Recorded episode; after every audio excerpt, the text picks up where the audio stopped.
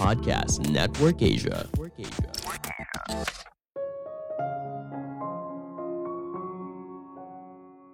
Hidup dengan segala keterbatasan membuat seseorang jadi fokus menjalani pekerjaan dengan penuh semangat. Halo semuanya, nama saya Michael. Selamat datang di podcast saya, Sikutu Buku. Kali ini saya akan membahas kisah inspiratif dari Wibowo, mantan tukang ojek yang menjadi pengusaha sukses di bidang jasa cuci dan solan mobil. Sebagai informasi, podcast Sikutu Buku sekarang bergabung dengan Podcast Network Asia dan Podmetrics loh. Sebelum kita mulai, buat kalian yang mau support podcast ini agar terus berkarya, caranya gampang banget. Kalian cukup klik follow. Dukungan kalian membantu banget supaya kita bisa rutin posting dan bersama-sama belajar di podcast ini.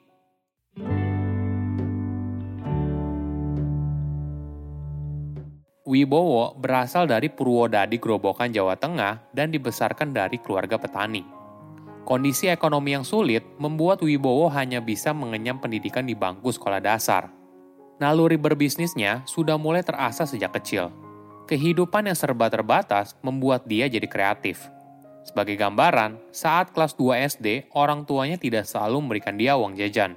Inilah yang membuat Wibowo mencari uang sampingan dengan berjualan daun jati. Jadi, sebelum berangkat ke sekolah di siang hari, pada pagi harinya, Wibowo mencari daun jati di rumput, lalu dijual ke toko kelontong. Kegiatan ini dijalani hingga lulus sekolah dasar. Setelah lulus, Wibowo tidak melanjutkan pendidikan dan memilih untuk langsung bekerja. Wibowo langsung terjun bekerja apa saja. Ketika usianya 16 tahun, dia lalu memutuskan untuk pindah ke Jakarta. Saat itu, Wibowo bekerja menjadi kuli bangunan. Setelah menjalani profesi ini beberapa lama, kemudian dia terpikir untuk mencari pekerjaan lain. Hingga akhirnya, Wibowo mulai ngobrol dengan tukang ojek yang berada di pangkalan depan proyeknya. Dia mulai mencari tahu bagaimana caranya menjadi tukang ojek. Dari situ, dia lalu terpikir untuk menjadi tukang ojek, padahal dirinya belum bisa mengendarai motor. Namun hal ini tidak mengecilkan semangat Wibowo untuk terus berusaha. Dia bercerita, dulu sempat hampir jatuh saat membawa penumpang karena dia belum begitu mahir dalam mengendarai motor.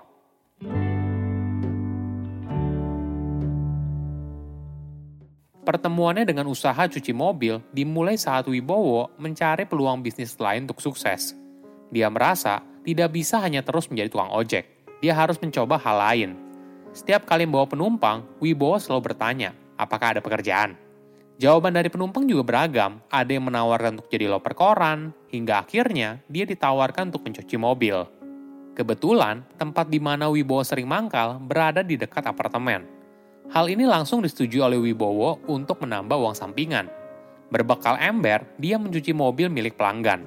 Hasil pekerjaan Wibowo ternyata cukup memuaskan. Pelanggan itu lalu menggunakan jasa Wibowo lagi. Itulah yang dijalani dirinya saat itu. Siang hari, dirinya menjadi tukang ojek, dan di malam hari, dirinya menjadi tukang cuci mobil. Pekerjaan ini dijalani Wibowo dengan tekun, hingga pada tahun 2007 dia pun berhasil mengumpulkan uang sedikit demi sedikit dan menyewa lahan parkir untuk membuka jasa cuci mobil. Namun, usahanya berjalan biasa-biasa saja dan belum besar. Situasi ini kembali membuat Wibowo memutar otak. Hingga suatu hari, ide bisnisnya kembali muncul. Selama ini, dia sering kali banyak menghabiskan waktu untuk menunggu pelanggan, entah itu saat menjadi tukang ojek atau cuci mobil.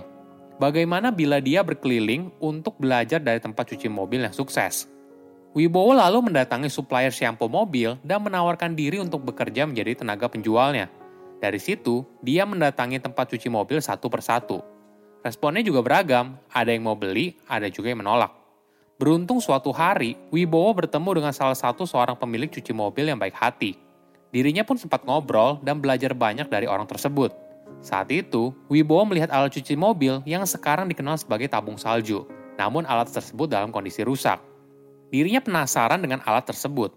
Wibowo pun akhirnya memberanikan diri untuk meminta kepada si pemilik cuci mobil menukar mesin tersebut dengan shampoo yang dijualnya. Pelanggan tersebut setuju dan mempersilahkan Wibowo untuk mengambil alat tersebut. Dia pun lalu membawa alat itu kepada tukang las untuk melihat bagaimana cara kerjanya. Setelah dibuka, ternyata tidak begitu rumit. Informasi ini membangkitkan ide bisnis di benak dirinya. Sejak saat itu, Wibowo tidak hanya menjual shampoo, tapi juga menjual alat membuat salju. Usahanya juga tidak langsung mulus. Setelah alat cuci mobil ini jadi, dia mengalami kesulitan untuk menjual produk tersebut. Para pemilik toko mengeluhkan karena produk ini nggak ada mereknya, sehingga sulit untuk dijual. Kondisi ini tidak membuat Wibowo putus asa. Dia mulai mutar otak dan mencari apa solusinya. Hingga akhirnya, ketika sedang berkeliling di jalanan, Wibowo menemukan tulisan Master. Nah, ini menjadi ide dari alat tersebut dan diberikan merek Master Snow.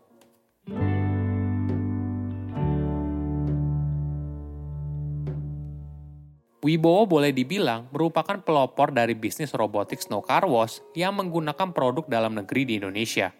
Saat itu, banyak orang menggunakan sistem automatic car wash dengan alat yang diimpor. Namun setelah mempelajari produknya, dia yakin kalau produk ini bisa dibuat di dalam negeri. Pada tahun 2002, Wibowo mendirikan usaha pembuatan peralatan pendukung usaha cuci mobil.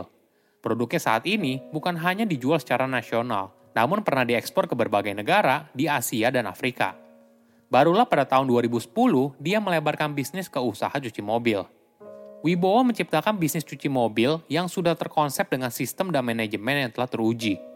Dia menggunakan konsep robotik car wash yang ramah lingkungan, mulai dari bahan yang digunakan hingga proses pembuangan air agar tidak mencemari lingkungan. Dalam waktu kurang dari 20 menit, mobil sudah dicuci hingga bersih dan penggunaan airnya juga lebih sedikit.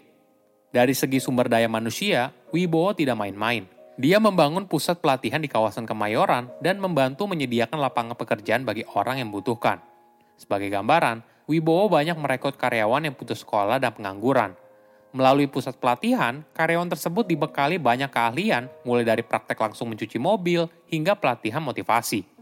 Dia beranggapan, pelatihan ini bertujuan agar karyawannya bisa menjadi pribadi yang siap kerja – Walaupun nantinya sudah tidak bekerja lagi dengannya, mereka bisa menggunakan bekal tersebut untuk bekerja di tempat lain atau membuka usaha sendiri.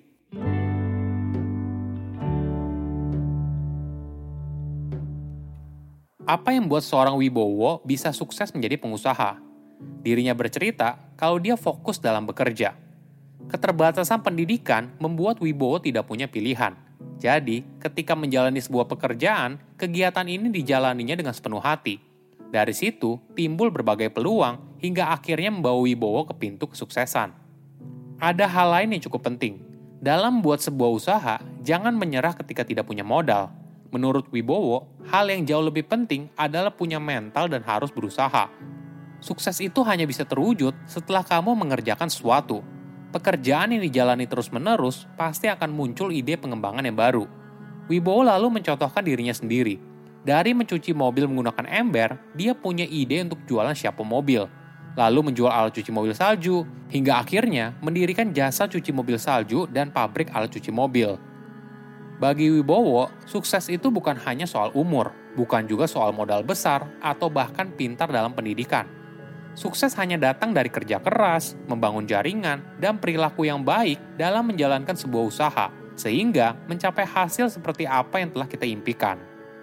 Jangan menyerah ketika tidak punya apa-apa. Fokus dan kegigihan dalam bekerja akan mengubah nasib yang kamu jalani sekarang. Saya undur diri, jangan lupa follow podcast Sikutu Buku. Bye-bye. Pandangan dan opini yang disampaikan oleh kreator podcast, host, dan tamu tidak mencerminkan kebijakan resmi dan bagian dari podcast Network Asia. Setiap konten yang disampaikan mereka di dalam podcast adalah opini mereka sendiri dan tidak bermaksud untuk merugikan agama, grup etnik, perkumpulan, organisasi, perusahaan, perorangan, atau siapa pun dan apa pun.